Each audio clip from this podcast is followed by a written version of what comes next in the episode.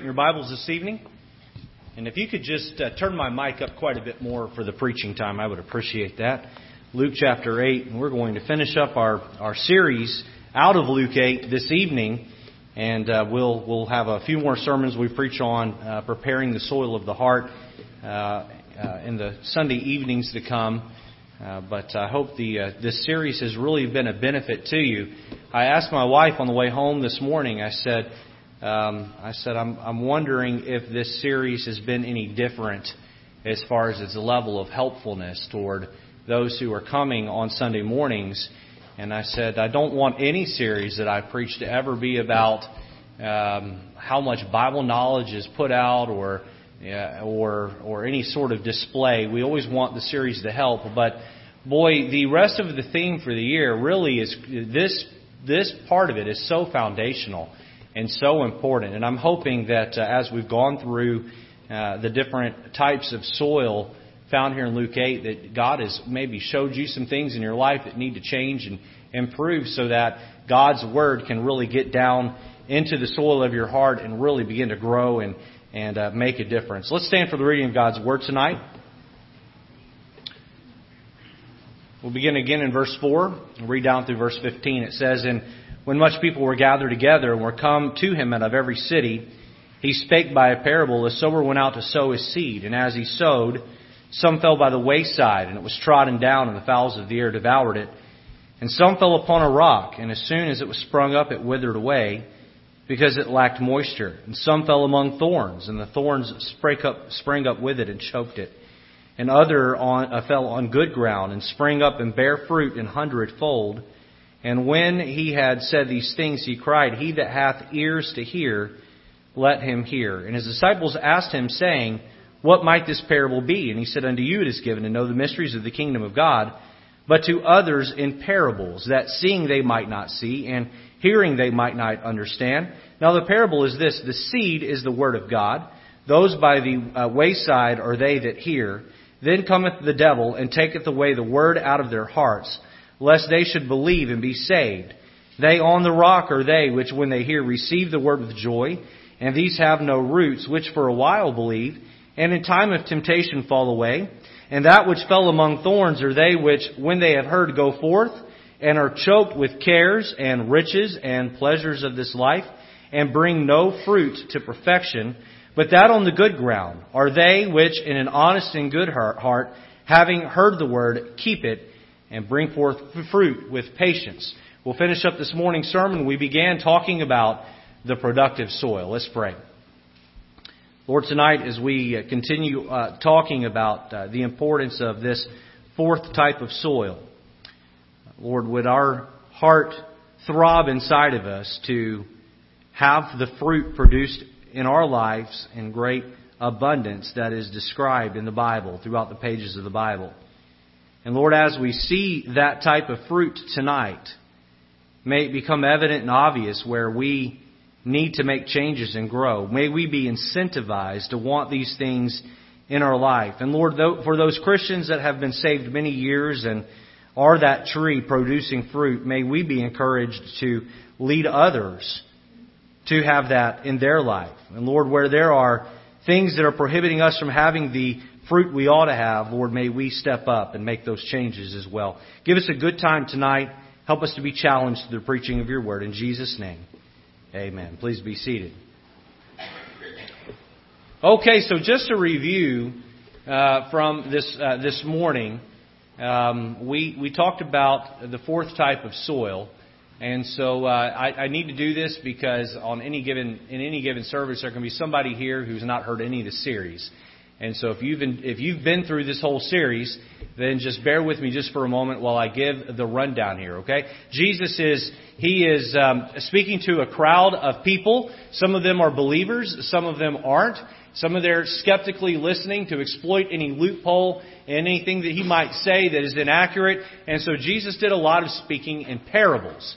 He would speak in a way where those with spiritual discernment could understand, but those who uh, maybe were there more carnally minded would have no idea what he was saying. And so Jesus tells a parable. He says that a sower goes out into his field to sow, a farmer, and he reaches down, he gets a handful of seed, and he slings that seed out on the soil, and that seed lands on four different types of soil. And Jesus explains later that the seed is God's Word. The seed going down in the soil is the Word of God that's being slung out. So logic would tell us that if the seed is the Word of God, then the one distributing the seed is the preacher. It is the person giving forth the Word. Now, obviously that is someone like me who is uh, a called pastor. I do that as a profession, but uh, the, the job of the farmer or the sower isn't relegated to just a pastor or just deacons or church leaders or Sunday school teachers. Uh, if you are a Christian, then that is also for you. We'll get into that in more detail in a few moments here, but the farmer is the one giving out the word, and the seed is the word, and the four types of soil that receive the seed, the soil is a picture of man's heart, or of the heart of mankind.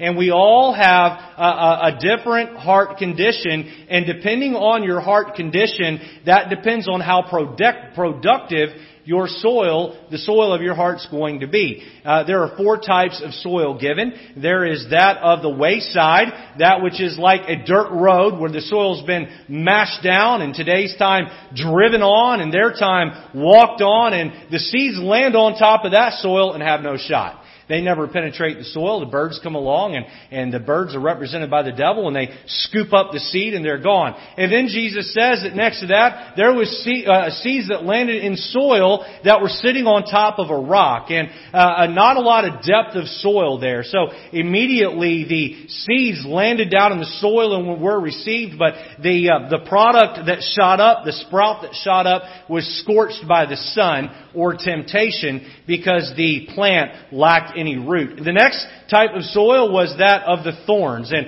the seeds landed down, and the thorns grew up with it. Uh, Luke 8 tells us, and choked out whatever plant life was there. And, and then Jesus explains in Luke 8, I believe it's verse 14, that the the thorns are represented by cares and, and, and, and riches and pleasures of life and that these things come along and bring Christians down. We looked at that in great depth uh, a week ago on Sunday morning. And then the fourth type of soil is that of the productive soil.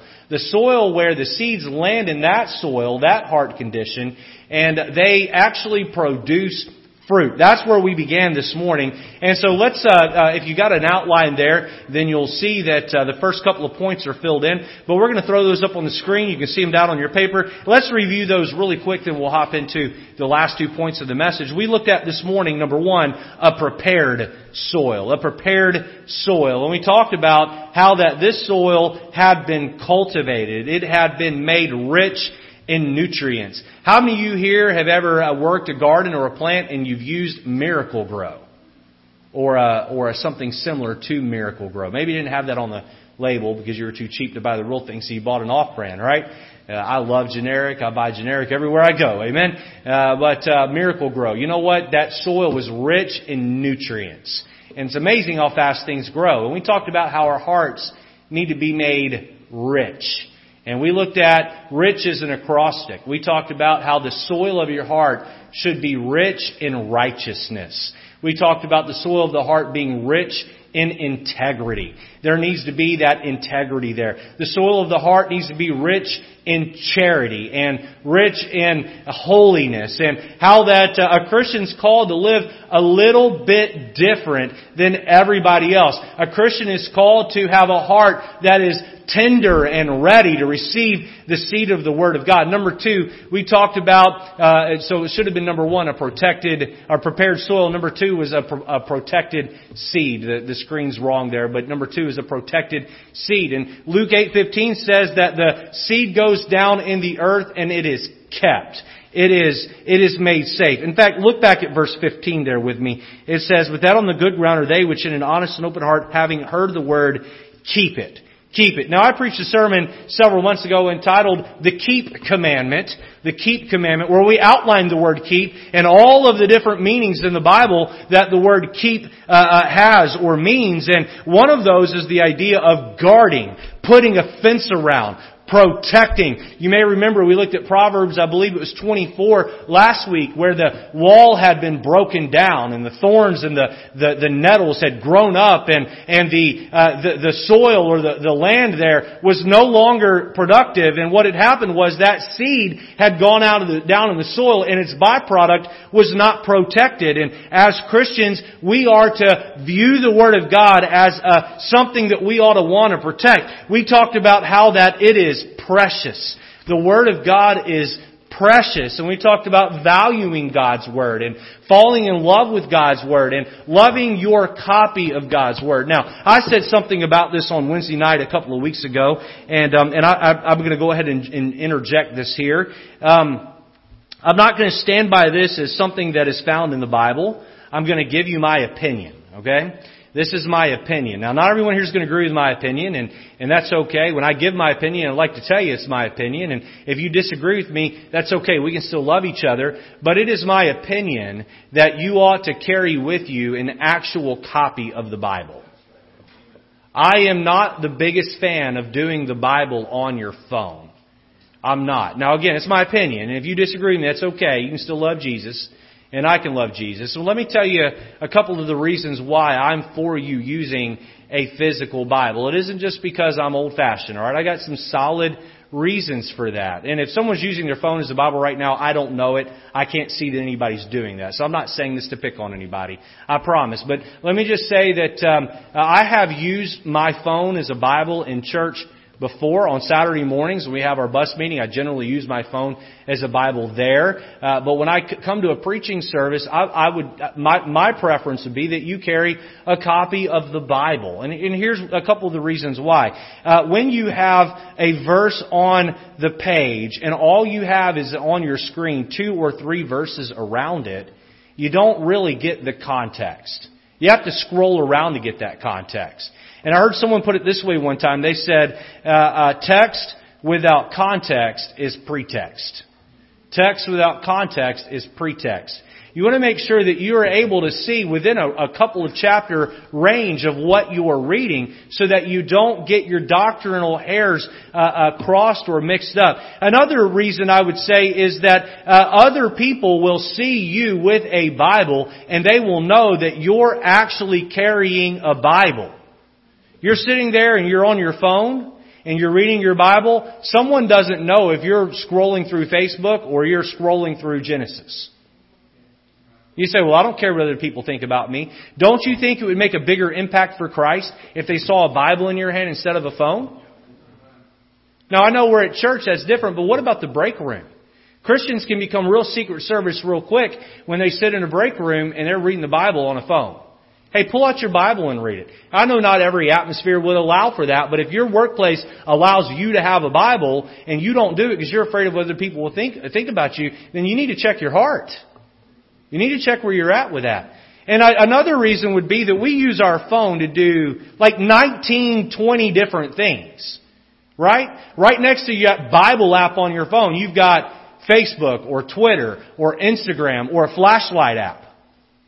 It's just a utility.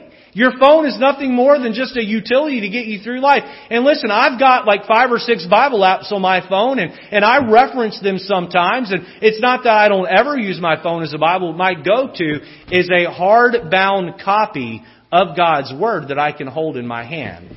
And so, uh, uh, but, but value the Bible. Value the seed. Protect the seed. Why? Because it is, it is precious. It is precious. We talked about that this morning, and then we also talked about how that the Word of God is powerful. It's powerful. Why? Because it's eternal. It is without end. God wrote it uh, before the first word of Genesis 1-1 was ever spoken. Revelation 22:21 was done being penned. God wrote the Bible, not man, and it is an eternal book. And not only is it eternal, but it's esteemed. We talked about how God values the Word of God above His name. The whole purpose, the whole purpose of the sermon this morning was this. You are constantly having the seed of God's Word slung out into the soil of your heart. Constantly. If you come to church Sunday morning only, Sunday morning, Sunday night, Wednesday night. If you're coming to church weekly and multiple times, then you're having God's Word slung out onto your heart. Now, there are times I get up here and preach and I'll lay an egg. I don't always have the best sermon that's ever been preached. Sometimes uh, you, you come and the, the word that's being preached maybe isn't real applicable to where you are at that moment of your life. And and uh, sometimes you sit down and read your Bible and it's nothing more than a, a, a list of names of who begat who. You ever been there? You open up your Bible and it's that part of the reading. It's like, I don't know what I'm supposed to get out of this. And the seed lands on your heart and you're not seeing how it's real applicable that day. That happens sometimes. But if your heart is prepared and your heart's ready, as the seed lands on your heart, God promises what? My word will not return void. If your heart is not ready to receive the word, then it, it can't have an effect on you. Well, let's continue on with the message this evening, and let's consider two more thoughts about this idea of productive soil. And let's look at uh, point number three uh, from the beginning where we began the message this morning and notice a producing sprout. A producing sprout. Look down with me at Luke chapter 8 and verse 15.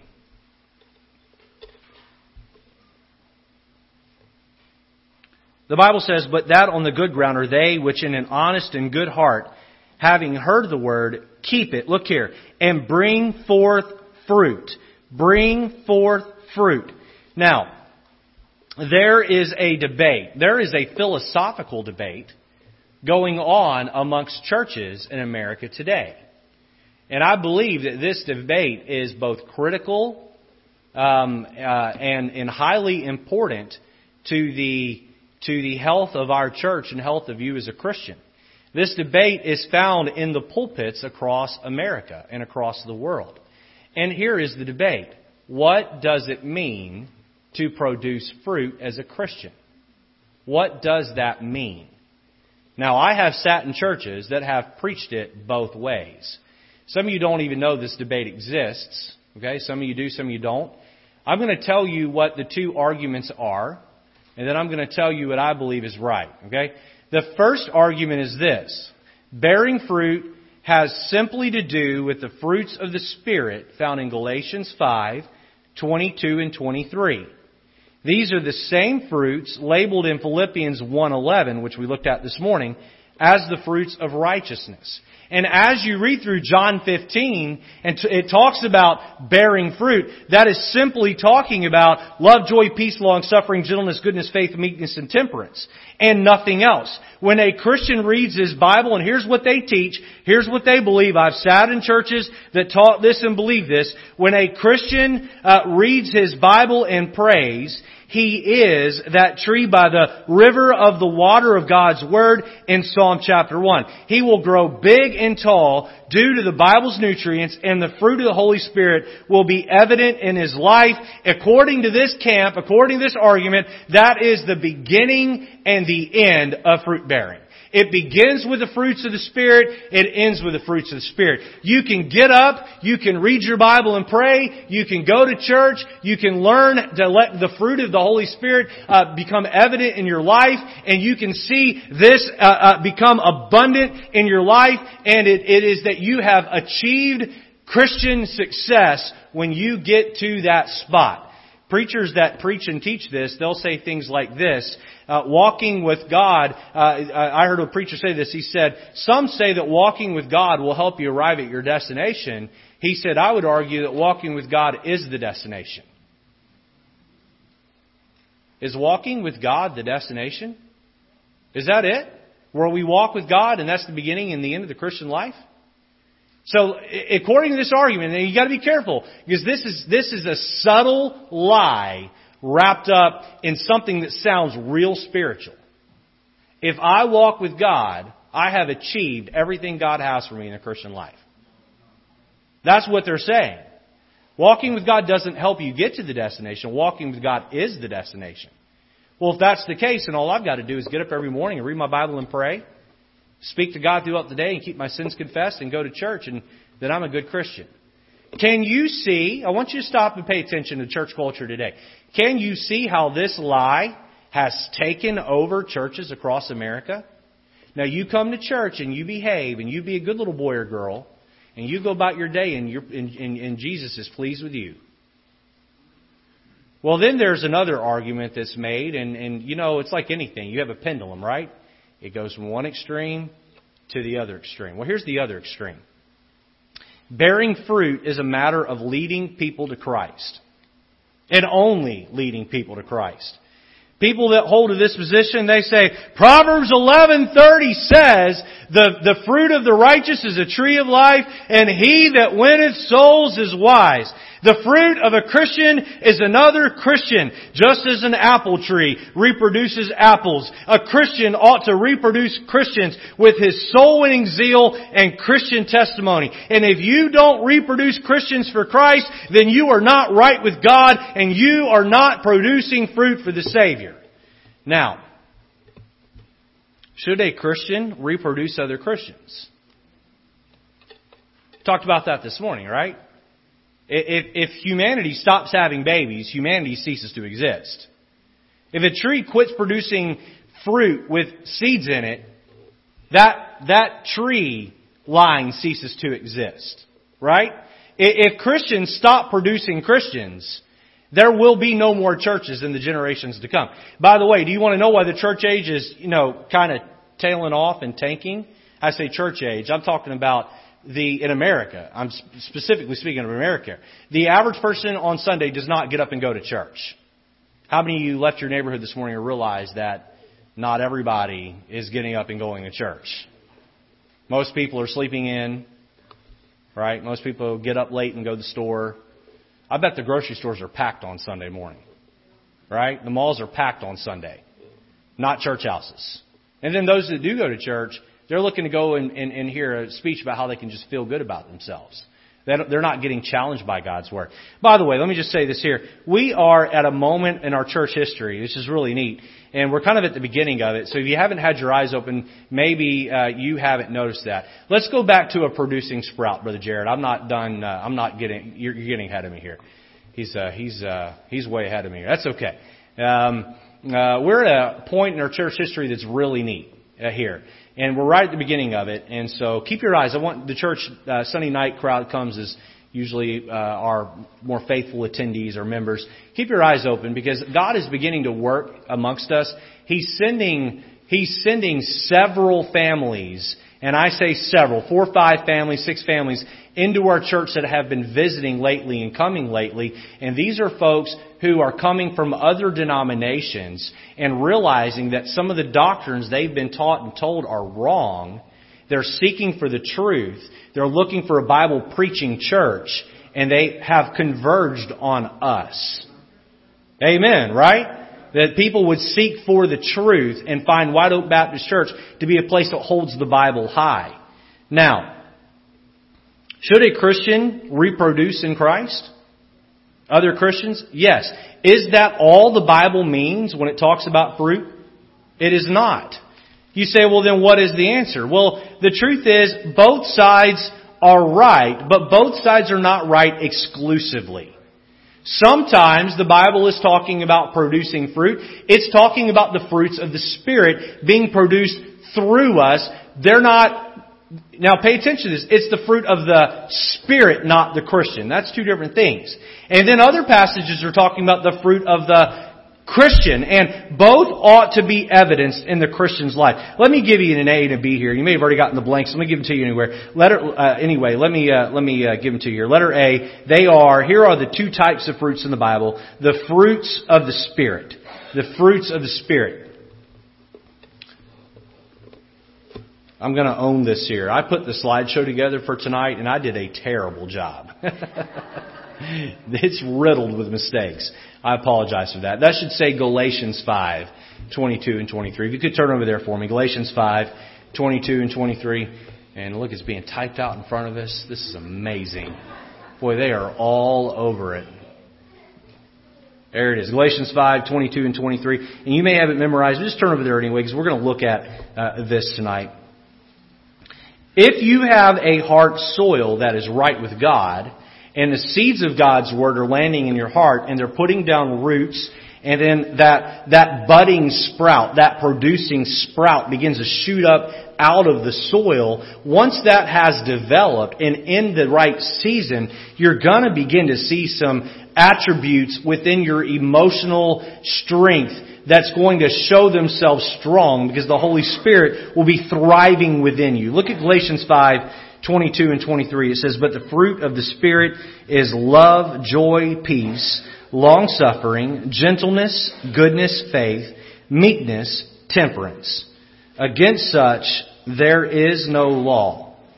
Now, a Christian that has a heart soil that is ready to produce uh, is a Christian that is allowing the Holy Spirit to to bring these fruits uh, to fruition uh, in his or her life. Carnal Christians Carnal Christians are not the beneficiaries of the positives that the Holy Spirit has to offer. They, they have allowed their flesh really to hit the off switch and the Holy Spirit cannot produce, will not produce uh, uh, uh, uh these fruits in your life. Now, let's look at these uh, closely here. Notice that the fruits of the Spirit, the first one mentioned is love. And if you go back to Matthew 5, 6, and 7, Jesus has a lot to say about love. And he says this about love. He says anybody can love somebody who's nice to them. Anybody can love somebody who's nice to them. There are, there are several of you in this room that when it comes to birthdays and Christmas time, you just give, give, give, give to others and you give, give, give to my family. And I gotta tell you, it is super easy to love somebody who gives you a gift card to Cheesecake Factory. It is really easy to turn around and say, oh man, I'm putting this steak dying in my mouth and this, this cheesecake in my mouth. Uh, uh, uh, boy, I sure love the person that gave me this. Anybody can love somebody who's loving on them. But what about when the Bible says love your neighbor and your neighbor's not nice to you? How about that? You know, you can't do that on your own. How about this, ladies? When your husband is, uh, you know, not communicating with you, that, that doesn't happen to you ladies, does it? Where your husband just is a bad communicator. I see some husbands looking at their wives trying to see, you know. How about this, guys? When your wife has gotten emotional for like the eighth time this week and you, you just can't figure it out, right? Sometimes in marriage counseling, I'll open the Bible to Matthew 5:44 where it says, "Love your enemies." And I've seen husbands and wives get to a place where they are enemies with each other. You know, you're commanded to love your enemy. Uh, that's tough. How do you do that? You know, your flesh cannot love someone who hates you. Your flesh cannot do it. I, I cannot force myself to love somebody who hates my guts. I can't do it. But the Holy Spirit can love somebody who hates my guts through me. And if the soil of my heart is right, and those seeds are budding up uh, uh, into into a sprout that turns into a tree, then then then all of a sudden I'm able to love someone who isn't really that lovable. I can't spend a lot of time on each of these because uh, we'd be here all night. But joy, joy. Uh, if you are living by the flesh and the soil of your heart is not doing what it ought to, the seeds of God's Word, then the Holy Spirit is not going to produce joy in your life. And that is an inner happiness that comes from a walk with God. How about peace during problems? You ever seen a mature Christian who just I mean, their blood pressure has not shot up one iota over a problem and they, they just carry about like everything's great and there's no problems in their life. And it isn't just a front. They really have a true peace about them during a difficult time. Have, have you here, any of you here ever seen a mature Christian in the Lord that's that way? And you go, they have a peace that passes all understanding, like the Bible describes. That is an evidence of the Holy Spirit. Here's one. How about patience? Patience this is probably the time where I really got on board with this idea of the fruit of the Spirit and realized, boy, I, I don't have it. Some years ago, I was talking to my dad, and my dad said, he said, you are an impatient person. And I said, you're right. I am. And, and I said, I don't know what to do with about it. He said, well, you know, patience is a fruit of the Spirit. And then he said this. He said, if you're not a patient person, it's clear that you're not living by the Spirit. And there was like death, death silence on my end of the phone. And what do you say back to that? It's right. It's true. I am not naturally a patient person, but the Holy Spirit can make me a patient person. Right? And that's a good barometer for you. Patience, gentleness. Some people are, well, I just gave that person a piece of my mind. I told them how it was. Well, fruit of the Spirit is gentleness. When you're getting in someone's face over whatever, are you really, is the Holy Spirit really being gentle through you? How about, you say, well, I don't like that. Well, it's in the Bible. Take it up with the author of the good book. How about persecution? Someone's uh, giving you a hard time. Can you, can you rejoice and be exceeding glad? Do you live a life that is faithless or faithful? Do you live a life that is uh, where you're constantly responding to angry people uh, with, um, uh, with with anger and strife, or is there meekness and and a godly attitude? Do you lack self control? Every time your flesh wants something, do you just go get it? Oh well, well, uh, you know, there's a McDonald's and they have fraps there. Whoop, and you go. You know, sometimes it's good to say, you know, I'm just going to tell my flesh no. Yeah, I want that cheeseburger. I'm just going to tell my flesh no. Yeah, I, I, I want to go to the fridge and raid the fridge. You know what? Right now, I, I need to be able to tell my flesh no. That's temperance. That's self-control. And binge eating is a big problem in 2019, where people just binge on food hard. And you're, you're 14 donuts deep into, and you're looking around going, I hope no one saw me. Or you're on your 18th coffee of the day. I've seen all the Dunkin' Donuts and Starbucks around here. Somebody's keeping them in business. As many as there are, New England has a coffee problem. They just do. You should not be able to have five Dunkin' Donuts in a two mile stretch on on uh, on Boston Post Road. They're all there, and then a Cumberland Farms that's serving gallons of it a day, and a Starbucks that's serving, you know, uh, rich people their coffee, or or poor people who want to be rich their coffee. Uh, and, and we, we we've got a we've got a self control problem well, as a society. We just do, and you know what? That bleeds over into other areas of your life. You say, Pastor, I don't have the fruits of the Spirit evidenced in my life. What do I do? Well, you have to understand that growing these fruits is a process. Let me give you letter B here fruits of the saint. Fruits of the saint. Proverbs 11:30 I quoted a moment ago. Let me quote it again. The fruit of the righteous is a tree of life, and he that winneth souls is wise. So you have the fruits of the spirit, but how about the fruits of the Christian?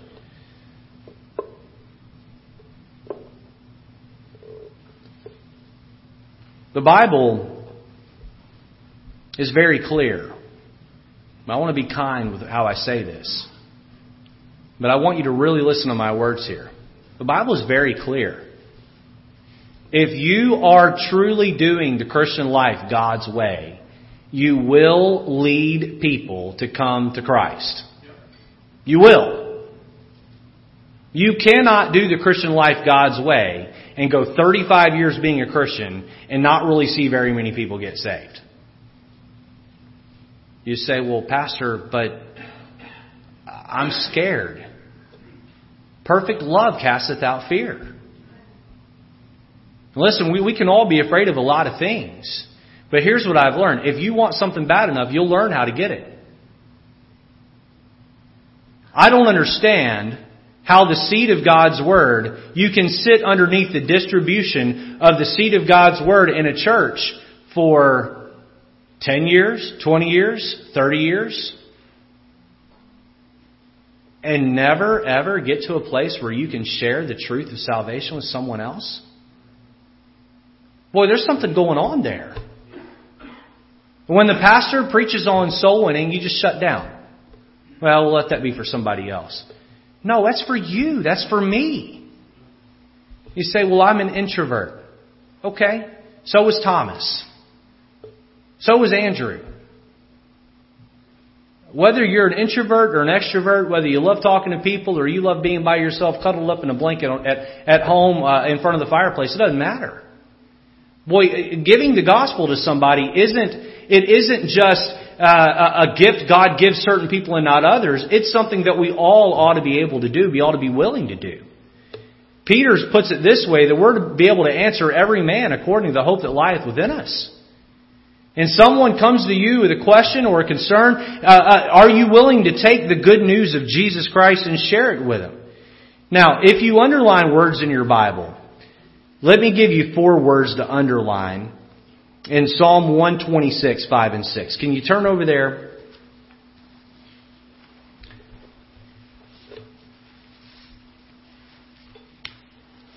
Now let me be clear, the purpose of the sermon tonight is not to put anybody on a guilt trip for not being a soul winner or sharing their faith. The purpose of the message tonight is to incentivize you so that by the end of the year, you can have your heart soil as such to where that isn't something that's forced, it's something that happens naturally. Before we have you underline these four words, uh, Pastor David, take my mic down just a hair there. We're getting some ring on the platform.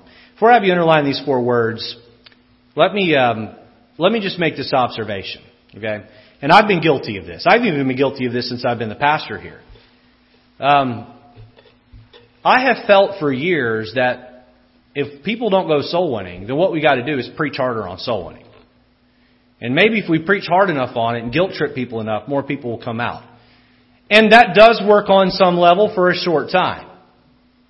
Can I tell you where I am getting to in my maturation with the Lord is I don't want you, please hear me, I don't want you sharing your faith with someone because you've been guilted into it.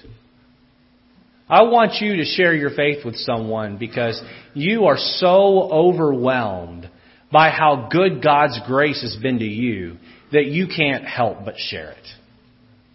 It ought to be something that happens organically.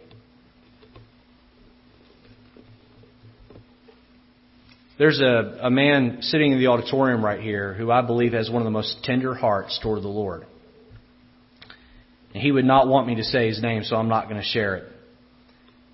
But I have watched as this man has wept while he's, he's preached. This man has wept while he's prayed. This man is overwhelmed constantly by God's grace. And since I've been the pastor here, there's been a number of times someone has showed up and walked in the back door and sat in the pew. And I'll go up and shake their hands and I'll, hand, and I'll say, how did you hear about us? And they say, well, uh, uh, you have uh, a gentleman in your church named such and such and, and he gave us this gospel tract and he invited us. You know, I know why that person's handing out gospel tracts. Overwhelmed by God's grace. The, God, the grace of God has so profoundly changed this person, he can't help it. He can't help it. And I don't want you to manufacture fruit in going soul winning because, because the pastor says I have to do it and the Bible says I have to do it. No, it ought to be to the place where your heart is right with God and the seed of the Word of God goes down in the soil and up comes the sprout and, and this tree forms and the leaves grow out and in time you can't help but tell someone about the love of God because it has so overwhelmed you as a person. Look at Psalm 126, 5 and 6. Here are the four words. Sow, reap, seed, sheaves. Sow, reap, seed, sheaves. They that sow in tears shall reap in joy. Further down, bearing precious seed shall doubtless come again with rejoicing, bringing his sheaves with him. Christians are to sow the seed of the Word of God. Now, our modern churches today, uh, we call this, uh, our culture calls this soul winning or outreach. maybe a better term for soul winning is soul warning. You go out and you warn people about the impending doom and judgment if they don't get saved. Christians likewise are to reap the sheaves as a result of their sowing the gospel. So what are the sheaves? If you pluralize the word sheaf, you get sheaves, and the word sheaf means this, uh, one of the bundles in which cereal plant as, cereal plants as wheat, rye, etc. are bound after reaping. So, uh, you're going to go out and bring in the product, uh, from your sowing and reaping. Uh, how many people have you won to Christ? Stop and think about that for a minute. Is it, is it less, is it 10 or under? Is it is it a hundred and down? You say, oh, here you go. You're all concerned about numbers. Listen, you can't look in someone's heart and know if they really got saved. You know what? I used to coach basketball, and I had a girl. I, I put the girls off the end of the bench at the end of the game who, when the game was out of hand, and they were new to the game. And you know, they'd get in there and they'd get the ball. How many of you ever watched a, a high school girls basketball game? Here's what they look like. You ready? And then you get a jump ball. It happens all the time. And here's what I'd tell the girls. I'd say, you gotta shoot. And they say, but I don't know how. And I'd say, you're gonna miss every shot you don't take. You can't make any of the shots that you don't take. The more shots you take, the more chances you'll have at making it. And then watching a girl shoot that ball up there and it go in for the first time, man, they're just about dancing down the court back on defense. You know what I'm talking about? You've seen it, Sochi, right? They're just so excited. Remember when I was in the fifth grade, I scored my first point in a in a game uh, between schools, and man, I was smiling from ear to ear for like the next six possessions. I was so fired up. You can't lead people to the Lord until you try. You can't, you can't see someone get saved until you hand out that first tract. You gotta sow the seeds if you want to reap. The more you sow, the more you're gonna reap. Now,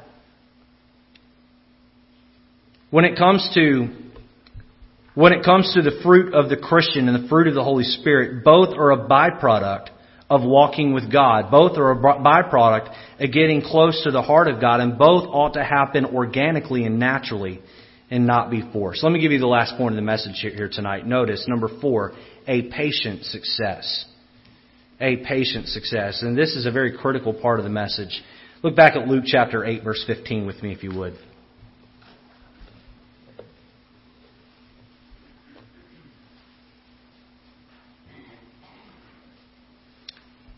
But that on the good ground are they which in an honest and good heart having heard the word, keep it. Look here. Bring forth fruit. Read those last two words out loud with me, will you? With patience. One more time. With patience. Every farmer knows that, that uh, bearing fruit is a long, long process. His success depends on a couple of things. This is setting the weather elements to the side, okay? But uh, the the success of a farmer is really dependent on two things. Now, I recommend you write these two things down below your your fourth point there. Here they are: hard work and patience. Hard work and patience. Last week on Sunday morning, we talked about the importance of going out and pulling up the weeds. Right? Making sure that the the weeds are, are not able to come up and choke out that tree and steal from its nutrients. There's going to be a lot of hard work that goes into it.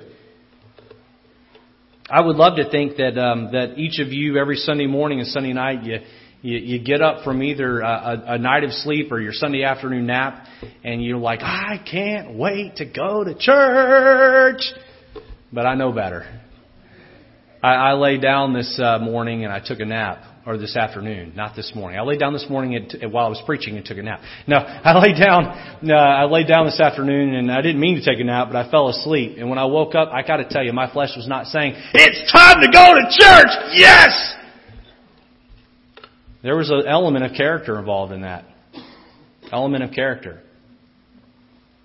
You know why? Because my flesh is at war with my spirit.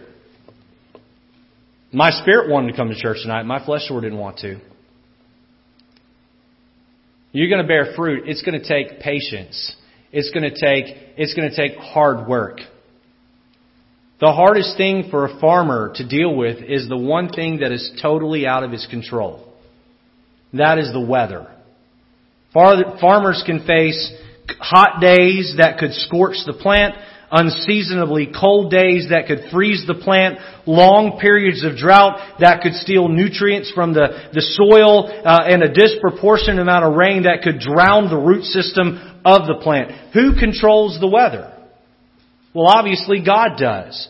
The one thing that the farmer cannot control, he must instead learn to trust God. He cannot control the weather, and so he must Trust God. When I was down in Alabama, I was talking to my farmer friend, Farmer Tally, and we got talking about this very thing, about the weather and how that there are a lot of nights out where uh, the, the blossoms have come up on his peach trees and they're getting ready to bud and, and, and turn into a, a, a, a beautiful peach and, and then all of a sudden there's an unseasonably cold day and it drops well below the freezing line and he's at risk of losing all of his peaches. And there's a process they go through to try to protect them, but it involves being up all night. And he said there are times where he'll lose entire section, rows of trees. And I said, what do you do in that moment? I said, you're up all night. You gotta be exhausted. You've been working hard. The weather has taken things out of, uh, uh, taken out hundreds and thousands of dollars away from you. I said, that must be disheartening. And he said, no, I've got another farmer friend of mine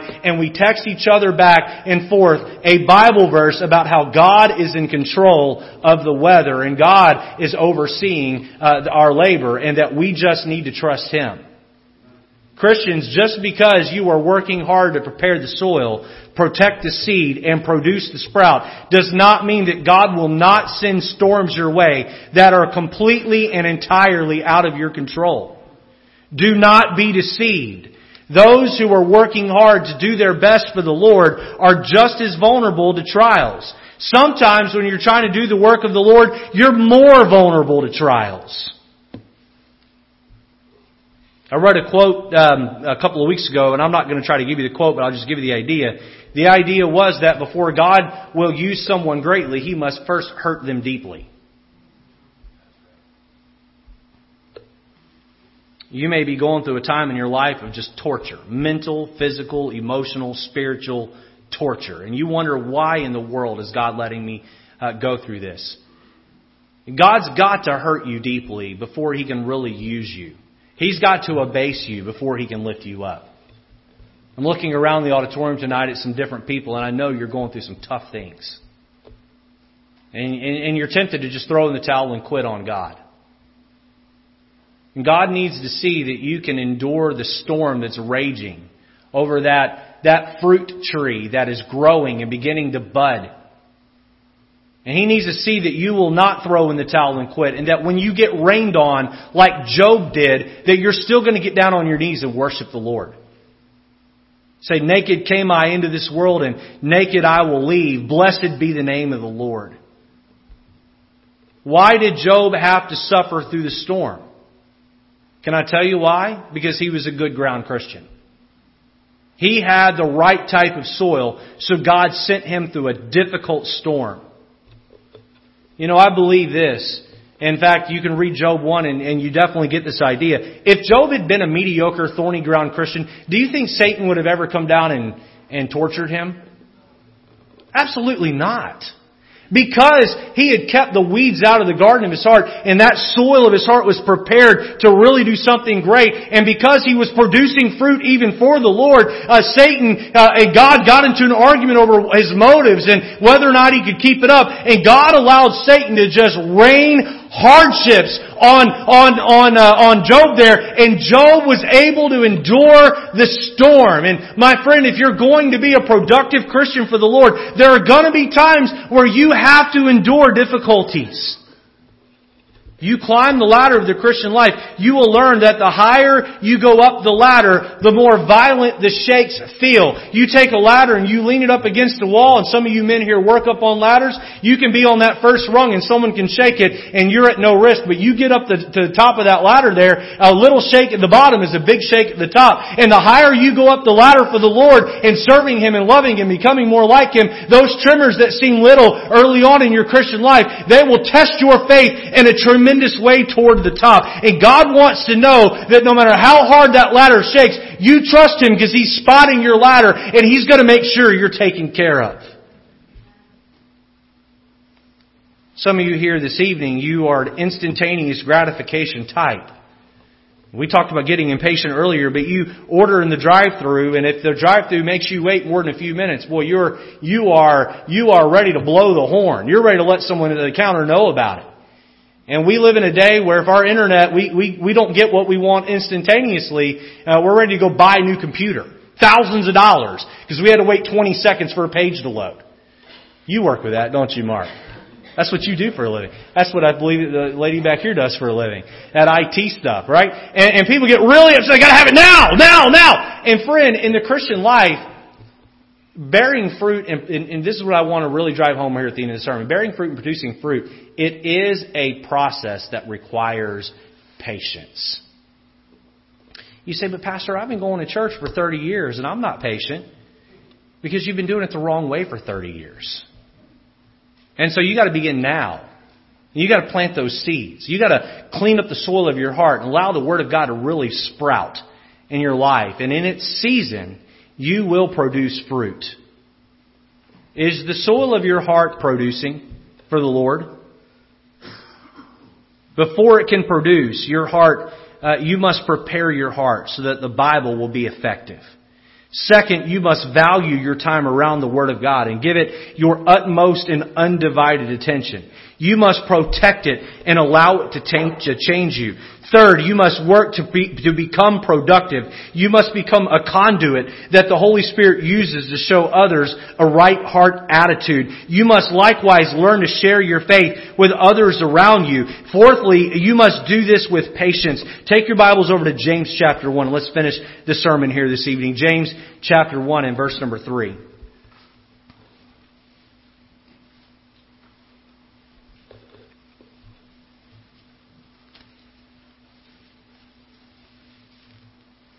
I guess tonight, if you were to give me a piece of paper and say, Richard Lejeune, write down on the piece of paper what you wish you were like as a Christian. Write down your, your, your model Christian life. You know what I would list? I would list a productive and abundant soul winning life. And I would list all of nine fruits of the Spirit, and I'd say, I want these to always be evident in my life. Can you imagine if you lived that way? Where you loved everybody regardless of how they treated you. You didn't carry any vengeance in your heart or grudge in your heart toward anybody. If you were always joyous, no matter what happened. Can you imagine living like that? Can you imagine having a perfect peace all the time? Can you imagine always handling people with gentleness and goodness? Can you imagine having faith that never wavers no matter what happens? Can you imagine living a Christian life in a way where there is just this power under control meekness all the time. Can you imagine having self-control in any given situation? Can you imagine having gospel tracts with you all the time and being ready to witness to anyone at the drop of the hat and seeing people get saved and come to church and walk down the aisle and get baptized and added to the church? Imagine if that was your Christian life all the time. How many want to sign up for that? Oh, I'm in. Boy, then that's God's plan for us. That's, that's His plan. And so we've got to get our soul to that place. Look at James 1, 3, and 4. Knowing this, that the trying of your faith worketh patience. But let patience have her perfect work, her mature work, that ye may be perfect and entire, wanting nothing. Let patience have her perfect work. If you are saved, then the seed of the gospel has been planted in your heart. What you need to do now is work hard to get to the production stage. And once you get there, the fruit of the Spirit and the fruit of the saint will begin to bud inside of you and through you and be evident and obvious for everybody. Christian, tonight, do you have productive soil? We've hammered this now for five sermons. Five sermons. Has the Holy Spirit identified in your heart what needs to change, and are you willing to make that change? Let's have our heads bowed tonight. Lord, thank you for your word. I pray, God, that you'd move in our hearts. Lord, we all know what we want. The question isn't, do we know what we want? It's, are we willing to put in the work to get there? Lord, help us to be Christians that have hearts that are tender, hearts that are ready, hearts that are cleaned up and pure work in us and through us so that we can change the world around us with the good news of Jesus Christ and show the world around us what a true Christian looks like. I do believe, Lord, that if Christians would be Christians in the biblical sense, we could change this world pretty quick. Lord, that doesn't just begin with the people outside of the walls of this room, it begins right here with us. It begins with each individual here tonight, and it begins with me. Help us, Lord, to be tender toward your leadings to make the changes necessary. In Jesus' name. Amen. Let's stand to our feet. The piano is playing. The altar is open. If the Lord has spoken to you about